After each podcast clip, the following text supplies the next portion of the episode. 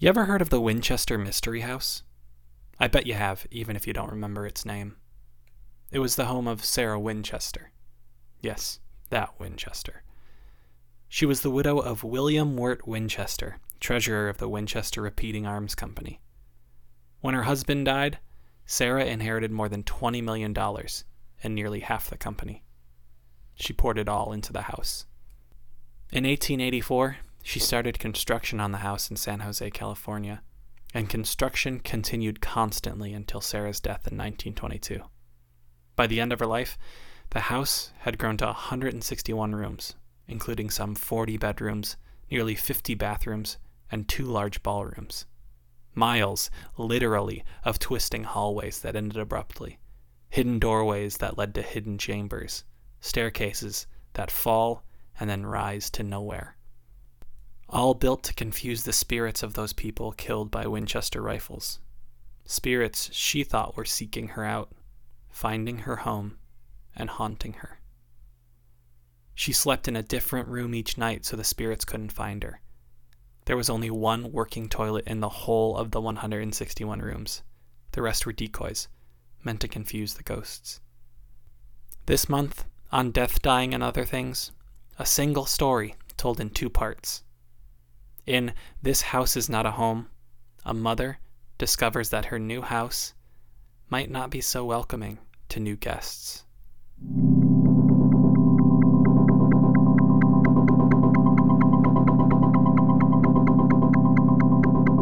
Death and dying are the threshold between this world and the next, the boundary between light and dark, the barrier between worlds, and that's where we're going.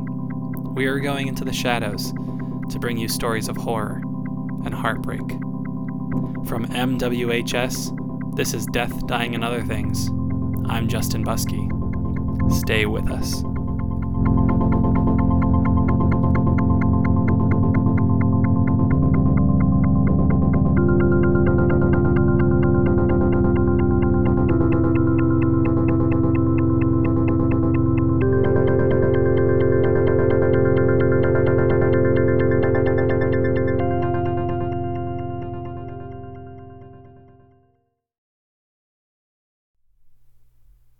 When Teresa Newman and her husband Teddy bought the two story house on the outskirts of her Indiana hometown, she thought they were getting a good deal. It was the mid 2000s, in the midst of the housing bubble, and even semi rural Indiana wasn't immune. So when the house went on the market and it was a fraction of what everyone else was asking, it was a no brainer for her and her husband. She still remembers Teddy on the drive back to the small two bedroom apartment they and their two children had been crammed into for months, turning to her. Let's do it, he said. Whatever fix me ups we have to do, it'll be worth it with a price like this. Extremely motivated. That's what their realtor kept telling Teresa about the seller when she asked why the price was so low. Now, after a couple months living in the house, it wasn't such a mystery. The house was nestled just inside a five year old housing development, second from the left on a nondescript cul de sac. Painted brown and beige, it looked just like every other house on the block from the outside. Inside, the house was large and well lit. A family room, a kitchen, the master bedroom, and a small den on the first floor and on the second, three bedrooms one for Christine, the Newman's daughter, one for Rocky, the Newman's son, and one they had made into a nursery for the third child they would never have. The parks were good, the schools were better, the neighborhood was safe, the house was secure. Teresa woke in the middle of the night during the second week of their fourth month in the house. This was unusual for Teresa. She was a heavy sleeper, but her mouth was bone dry, her lips were cracked, her throat was raw. She thought she was suddenly sick at first, but with no other symptoms. She assumed she was just afflicted by some extreme thirst. Maybe she hadn't had enough water the day before. Getting out of bed and stumbling into the hall, she slid her hand along the wall for guidance and balance. This was only the second time she had touched this paper covered wall. The first when she hung the family photos she couldn't now see in the dark. The wallpaper came with the house and was now, in the dead of night, cool and silky to the touch, like satin. She was glad she convinced Teddy to keep it. In the kitchen, she flipped on the oven light, concerned anything brighter would spill back down the hall and wake her husband, and grabbed a small glass from the cabinet. She filled it from the tap, downed the glass, and filled it a second time. That's when Teresa, shutting off the tap and leaning against the countertop to sip her water, noticed it. A hum, or a buzz. She wasn't sure what to call it. Low in both volume and frequency, like some far off gargantuan bumblebee. She thought it was the refrigerator at first, the compressor, keeping their leftovers preserved. But once she opened the fridge up, it was clear that that wasn't it. Strolling into the living room, she heard it there, too. Subtle, almost pleasant white noise. Hey, what's going on? Teddy said from the hallway. Teresa spun around, surprised, dropping her glass of water. It shattered against the hardwood floor. It was easy to forget about the hum. It was rarely obvious and basically inaudible, unless it was late at night and Teresa was trying to hear it. And there was no telling if it was an actual sound originating from an actual location in their actual house. Teresa had started reading about hums online and about something called tinnitus, and how when you start to lose your hearing, your brain fills in that part of the audio spectrum you can't hear anymore with a constant buzz that will never go away. Or it could be a tumor, either on her auditory nerve or in the hearing center of her brain. Or, hell, she could just be imagining it. Until Teddy, three weeks later, one night before bed, asked her, Do you ever hear like a hum coming from somewhere in the house? Teresa answered with a simple, relieved yes. Teddy checked every inch of the house that weekend the basement, the attic, on both floors, in all the rooms, he held his ear to each of their walls, floor to ceiling, wall to wall, foundation to roof. Teddy searched for the source of the hum and came up empty handed. What do you think? Teddy asked Teresa. Strange, she said. Yeah, he said, but what should we do? Teresa's face flushed. I don't know. What do you think we should do? I think we have a few options, he said.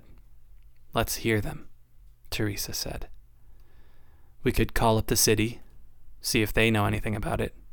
It might be electrical, so we could bring in an electrician. Yeah, Teresa said. But that sounds expensive. I know, but we knew there might be some repairs coming in. You're right, she said. Rob could probably hook us up with an electrician that'd give us a fair price, he said. Sure, she said, and then a pause filled the room. They both listened hard. Midday on a Saturday. Kids outside playing, birds chirping, radio on in the other room, television on in one of the kids' rooms upstairs. Past all that noise, the hum was a faint whisper, a suggestion of some past or future disturbance. Or, Teresa said, we could live with it. Living with the hum was easy. Easier than they expected, at least. Teresa came to count on it, to lull her to sleep at night. Teddy either didn't hear it on most days or didn't acknowledge it. It became the backdrop to their lives in that house. Everything they did, eating dinner, playing board games with their kids, rearranging furniture, hosting guests, decorating for the holidays, making love. The hum was a witness to it all. Late that January, Teresa woke at 2:23 a.m., startled by a sudden increase in the hum's volume. She shook her husband awake, surprised he too hadn't jumped up from the bed. Do you hear that? she asked, raising her voice above the hum, certain he would say, Of course. Hear what? he asked. And why are you shouting? Are you kidding? she asked. No. Keep your voice down. You'll wake the kids, Teddy said. She got out of bed, the roar tearing through the house, disorienting her. She ran into the walls, knocking pictures to the floor. Where are you going? Teddy whispered after her, but Teresa couldn't hear him over the hum. She flipped on the living room light, looking for, she didn't know what exactly, but looking for something. She hurried to the kitchen where the hum was louder and saw the basement door open, the staircase leading down a few short steps to the yawning abyss below the house. Teddy! she yelled, making sure he could hear her over the thunderous hum, wondering why he wasn't out of bed helping her to search, to begin with. He came hurrying into the kitchen, trying to shush her. He hurried out of the room for a minute and came back saying, Would you be quiet? Christine's out of bed now and you're scaring her. It's so loud I can barely hear you, Teresa said. I can't hear anything, he said. I think something's down there, she said, pointing down to the basement. From a nearby cupboard, Teresa grabbed a flashlight and shined it down into the basement. The stairs creaked and groaned, but Teresa's ears were so full of the roaring mystery that she didn't hear them. Teddy followed just behind her, brandishing an old wooden baseball bat he had retrieved from near the back door. He jumped in front of her as they neared the bottom of the stairs. Down here, the hum was so loud Teresa could feel it in her guts. It reverberated through her body. It was giving her a headache. At the bottom of the stairs, she swung the flashlight around widely, searching for anything that could be making the noise. Once around the room, nothing. Twice around the room, nothing. Three times. Teresa's flashlight came to rest on a young boy, their young son, Rocky, standing in the corner, facing the wall.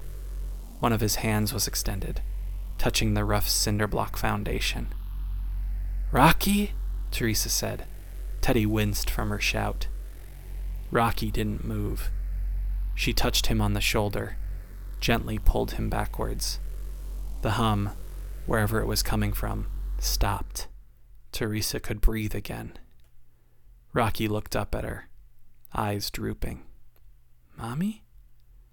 Then he looked down at his hand. Bits of concrete stuck to his palm and fingers.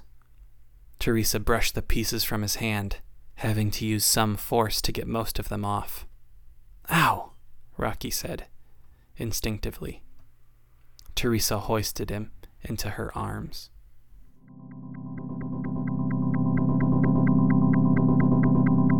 I just wanted to take a quick second to thank everybody who's given this show a rating or a review, or evangelized the show at all on Twitter or Facebook. You're making this show a success.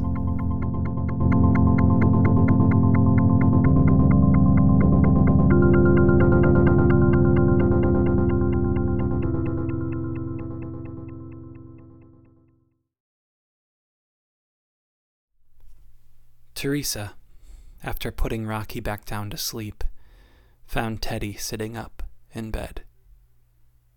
She could tell it was going to be an argument and tried to head it off. He's never sleepwalked before, has he? I can't remember a time he's done that, she said. But Teddy wasn't going to be distracted. What was all that shouting about? I was trying to speak to you over the hum. There wasn't any hum. You scared Christine half to death. I'm sorry, Teresa said. Keep your voice down, Teddy interrupted. But I really couldn't hear anything over the hum. I could barely hear it. There was no reason to. Shh! Teresa interrupted. You hear that? I don't hear anything. Me either, Teresa said. She smiled. They didn't hear the hum for weeks, but that wasn't entirely a blessing. Teresa, in moments of silent contemplation, found herself missing the constant guest. Late into the evenings, she found it harder and harder to sleep without the white noise to keep her company. She purchased a white noise generator to help, but it kept Teddy up, so he made her get rid of it. She started going to sleep with an old headset radio she found in the garage, tuned to the space in between the local stations so that the static could lull her to sleep. 2:20 a.m. The noise in that space between radio stations started to sound different. Just underneath the static.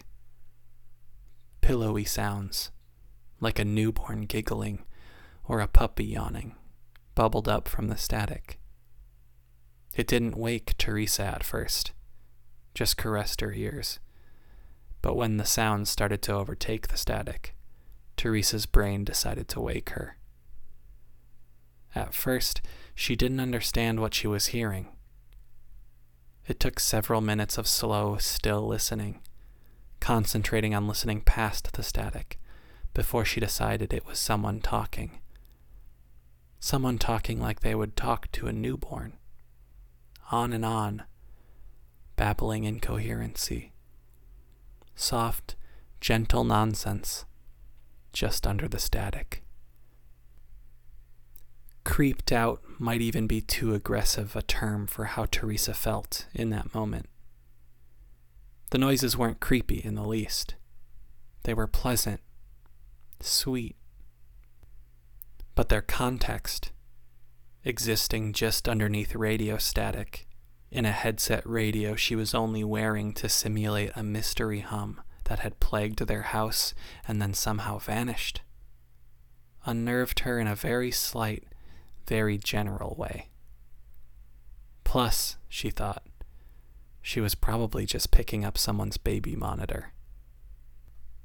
When the hum returned weeks later, Teresa had even stopped wearing the radio headset to get to sleep. She didn't need the noise anymore, and not wearing it made it possible to sleep on her side, which she usually did. She had noticed a problem in the hallway with that wallpaper she liked so much. Up in the corner, just outside the master bedroom, the wallpaper had begun to peel. She fetched a ladder from the garage and, knocking a few pictures off the wall, climbed up to investigate this unfortunate turn of events. It was obvious why the wallpaper was curling up here. The drywall behind it was wet, soggy, not sopping, but there was no small comfort to Teresa because she had experienced leaks before and knew a slow, undetectable leak that had been going on for a long while was worse. It would have given mold a bigger opportunity to take up residence in there. She pressed on the soggy drywall and felt it give and then push back gently against her finger as she withdrew pressure. Then, far off, somewhere deep in the walls, she heard the hum. The plumber was there that night, cutting open the hallway wall, much to Teresa's dismay. There would be no saving the wallpaper she liked so much now. Teddy patted her on the shoulder and gave her a quick smile. We'll figure it out, he said. We'll make it look even better in here. The plumber, after rooting around up in the wall and ceiling for at least an hour, shouted over to Teresa and Teddy, who had withdrawn to the kitchen to whip up some dinner. Well, it sure is damp up there, he said, wandering down the hall and into the kitchen. But I don't see any mold, and what's more, I can't find where the leak's coming from. And the noise? Teresa asked. Oh, that hum you were talking about? Yeah, that doesn't sound like something plumbing related. Have you called an electrician? Teresa rolled her eyes. Hey, you want anything to drink? Teddy asked the plumber. You don't happen to have a beer laying around, would you? It's about that time. Sure, Teddy said, grabbing a beer from the fridge and handing it to him. Teresa nudged him in the arm when he had returned to her side at the kitchen counter. Yeah, I'll have to come back and see if the leak's coming from the second floor. I don't have any more time to take care of it tonight. That okay? He asked. Teddy looked at Teresa. That's fine, Teresa said. I can stay home. Great, he said, guzzling the beer. I'll cover the hole with plastic and get out of your hair then. A week later, the plumber had cut holes into every wall and ceiling in the house. The insides of every one was damp in the same way, but he had not found a single leak. The liquid, he discovered, was not water either. It was clear, but thick, viscous, and slicker than water would otherwise be, like dish soap. And it had a smell, too. Not pleasant and lemony, but deep and earthy, like an old cellar. He apologized for making so many holes and excused himself after he told Teddy and Teresa they may need some kind of specialist for this. Teresa woke that night to squealing in her ears, high pitched and painful to hear, like some wounded animal dying but still fighting their fate. It seemed to be coming from all around her. She bolted from bed. The noise, stabbing deep into her eardrums, knocked her off balance, and she stumbled a few steps toward the far window before finding her footing.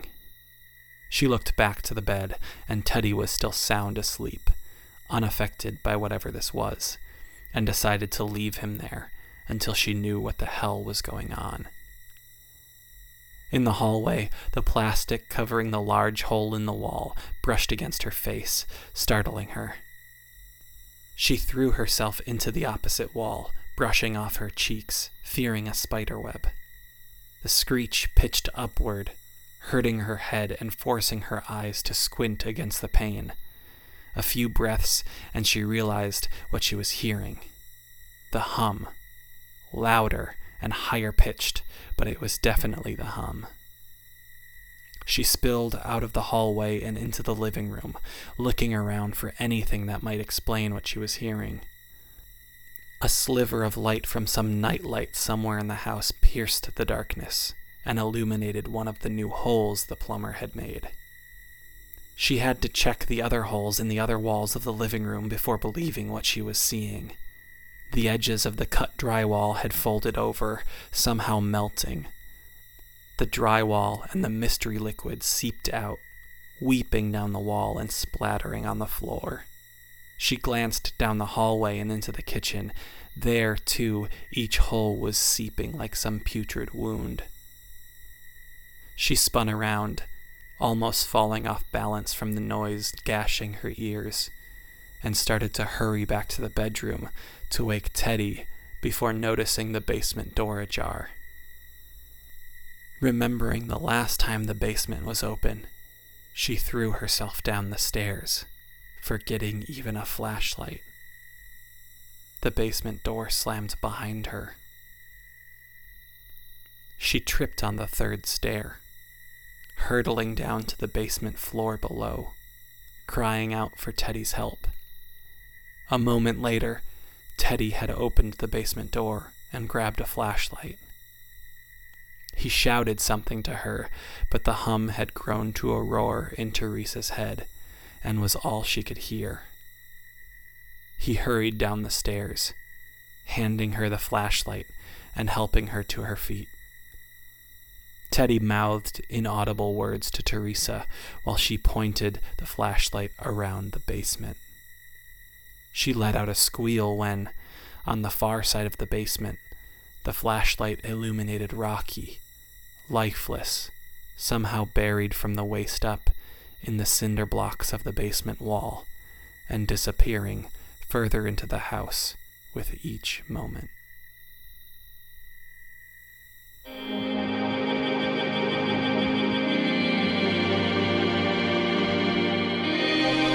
This episode of Death, Dying, and Other Things was produced and edited by me, Justin Buskey.